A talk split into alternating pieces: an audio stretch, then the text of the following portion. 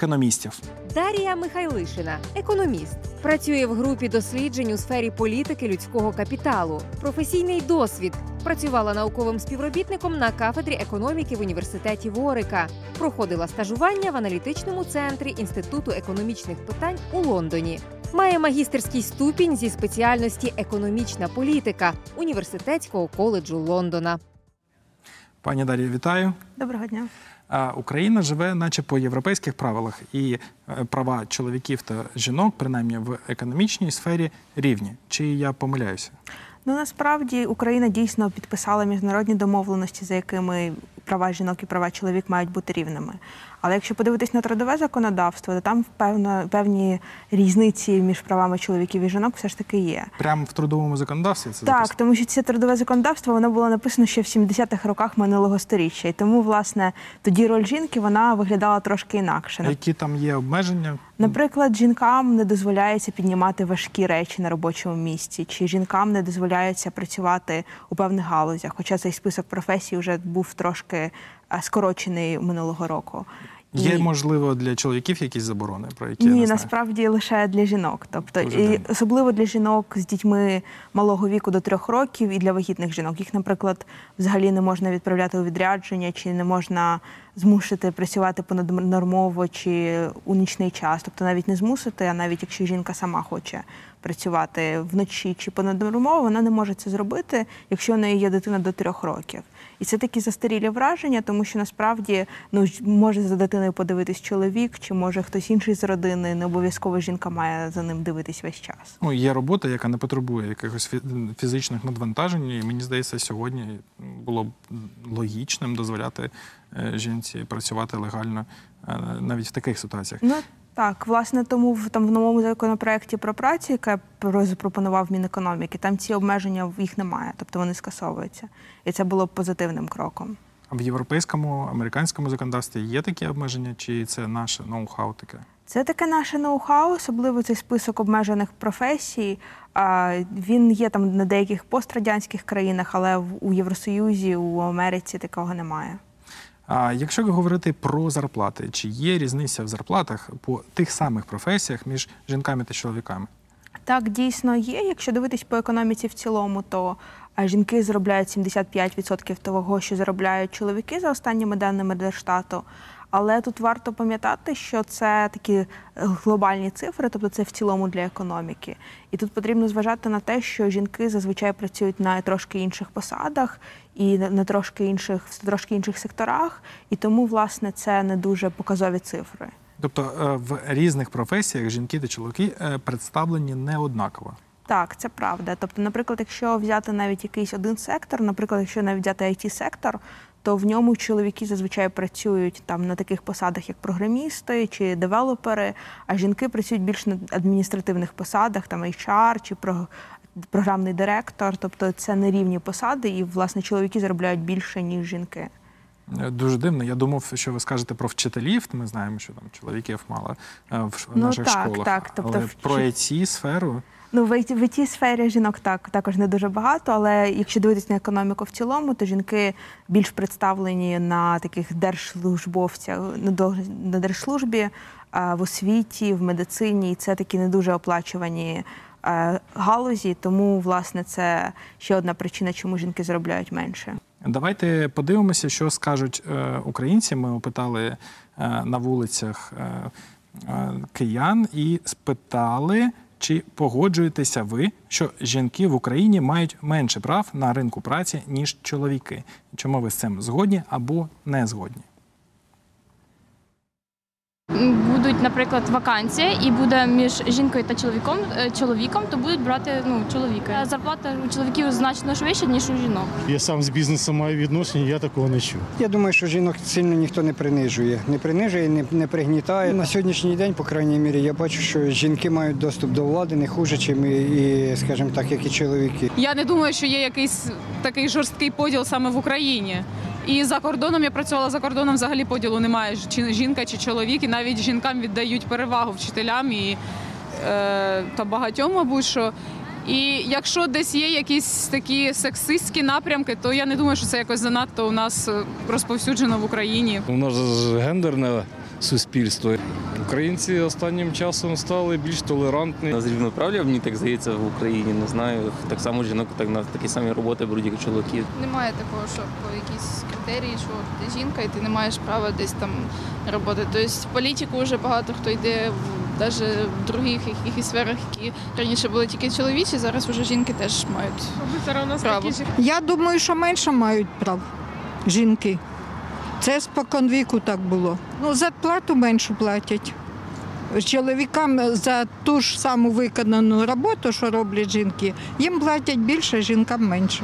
Ми відійшли від епохи, коли жінки були якимось як прикрасою чоловіків, і зараз мені здається, що всі рівні. І на ринку праці, і в звичайному житті. Я бы сказала даже, что у мужчин сейчас меньше прав. По поводу работы сейчас у женщин больше зарплата, чем у мужчин. Какая-то дискриминация идет. Э, У меня очень много знакомых, У которых э, жены работают, а мужчины не работают. Э, Ну, как домашние хозяйки, потому что мужчинам очень сложно сейчас найти работу почему-то в Украине. права женщин э, конкретно так не ущемляются, но есть э, ра- работы, на, на- на которых предпочтительнее берут мужчин, чем женщин. Но это такие работы, связанные с физическим трудом. К примеру, гру- грузчики, э, во- водители, дальнобойщики. Зараз жінки на сам ну вони мають такі ж права, як чоловіки. Все-таки ми на шляху, щоб е, жінки були е, на рівні з чоловіками, і все вже краще станов- становиться. Я думаю, що у нас немає з цим проблем. І я думаю, навіть жінки вже скоро і переженуть чоловіків. Отже, пані Дарія, як ми бачимо, переважно люди виступають за рівні права і кажуть про те, що в нас е, немає дискримінації. Е, але як на мене, то жінки та чоловіки по-різному представлені на ринку праці. Так чи не так? Е, здається, ви про це робили ціле дослідження. Так, дійсно, ми в центрі економічної стратегії робили дослідження, як збільшити зайнятість жінок і чому це важливо для української економіки. Чи треба його збільшувати? А- Наскільки відрізняється залученість? Так, власне, за останніми даними Держстату, серед людей працездатного віку е, жінок рівень зайнятості жінок 63%, а чоловіків 73%. Тобто це 10% різниці. І це ну чому є декілька причин. Тобто, в основному це пов'язано з дітьми, тому що жінки вони. Або першочергово доглядають за дітьми, або тому, що вони самі цього хочуть, або тому, що у них немає можливості здати дитину в дитсадок. І, власне, це спричиняє те, що жінки менше працюють, ніж чоловіки. Ну, е, це природні, що може бути різна залученість, але е, якщо все ж таки дитсадочки, дитячих садочків буде більше, якщо буде можливість доглядати ще комусь за е, дітьми, то наскільки можна буде залучити більше жінок на ринок праці? Ну, власне, ми розраховували різні можливості. Тобто, ми подивились, скільки економіка може виграти, якщо рівень зайнятості жінок буде таким же, як чоловіків, або якщо рівень зайнятості жінок буде таким, як в Швеції, тому що це країна з найвищим рівнем зайнятості жінок в Європі. І або якщо буде, якщо всі жінки почнуть працювати, що не дуже Це реалістично. Так, і ми власне вирахували, що це може е, українська економіка може виграти від 7 до 20% ВВП. Тобто 20 – це якщо всі почнуть працювати, але 7 – це якщо рівень зайнятості жінок буде таким, як рівень зайнятості чоловіків. Тобто це насправді дуже великий потенціал. Тобто 7% це реалістична, в принципі, можливість підвищити обсяги нашого валового продукту. Ну, це я б не сказала, що це дуже реалістично, тому що ми бачимо, що в більшості європейських країн, на жаль, цей розрив він все ж таки також є. І навіть коли жінки виходять, починають працювати, вони зазвичай про те, що ми вже говорили, працюють не в тих галузях, в яких працюють чоловіки, вони працюють в менш оплачуваних галузях. Тому це такий оптимістичний прогноз, навіть ці 7%. Але тим не менш, якийсь потенціал є, і хоча б частку цього. Цього додаткового доходу економіка може отримати. Е, Тобто бракує дитячих садочків. Це один з висновків вашого дослідження. В принципі, для мешканців великих міст це не секрет. Не знаю, як для мешканців інших міст. А що треба зробити, щоб садочків було більше? Будувати, інвестувати в це, чи якимось чином ще можна вирішити це питання? А, так, ну по-перше, дійсно було б непогано інвестувати більше в дитячі садочки, тобто це або відкривати нові дитячі садочки, або створювати нові групи існуючих. Також е, ми рекомендуємо розглянути можливість е, субсидіювати частково приватні дитячі садочки. Це власне вже робиться е, через механізм податкової пільги, коли людина, яка віддає дитину в дитячий в приватний дитячий садочок, може потім подати декларацію в податкову службу і власне повернути собі частину цих коштів. Також важливим є пом'якшити критерії, які необхідні для відкриття приватного дитячого садочку, тому що зараз це дуже зарегульовано. Там є там вимоги до висоти стель, до кваліфікації працівників дуже дуже строгі вимоги. І тому це могло б бути пом'якшено, щоб стимулювати власне відкриття нових приватних садочків. Ну, ми знаємо таку е, ситуацію в Києві, коли поліція просто приїхала в приватний дитячий садочок і повідомила батькам, що їхніх дітей вкрали, і батьки були змушені приїздити з свідоцтвом про народження, щоб забрати свою дитину. Власне, вони ну, зруйнували цей бізнес. Е, Він не працював так, як слід, як саме приватний дитячий садочок має працювати зі всіма дозволами, але як простір для дітей, де батьки могли б лишити своїх дітей на годину або на дві, е, здається, в них були всі ці дозволи. Е, Можливо, ще є якісь рецепти, крім дитячих садочків. Не знаю, є інвестиційна няня, можливо, має бути няня від держави для кожної родини. Ну, власне, Гройсман вже вводив муніципальну няню, коли субсидіювалися частково послуги няні. Але тут також проблема велика в тому, що більшість нянь вони працюють в тіні і вони не оформлені офіційно як няні. І, власне, якщо це не офіційна зайнятість, то звісно держава вам її не буде оплачувати. Тобто ефекту від цієї е, хорошої, в принципі, ініціативи не було жодного. Ну, ми бачимо з нашого опитування, яке ми проводили в рамках цього, цього дослідження, що люди підтримували цю ідею, але на практиці не, невідомо, чи багато нею користуються. Але крім таких політик, які пов'язані з доглядом за дітьми, також важливо впроваджувати можливість дистанційної зайнятості і гнучкої зайнятості. Тобто це означає, що жінка, яка навіть якщо вона сама хоче доглядати за дітьми, що вона у неї буде можливість працювати з дому, наприклад, і одночасно там дивитись за дитиною. Або якщо дитина захворіла, жінка може взяти день попрацювати з дому, і це дуже важливо для розширення можливостей для жінок. А зараз це заборонено? Це зараз не заборонено, але це і не дозволено ніде. Тобто це, це ніде не фіксується права людей, які працюють дистанційно.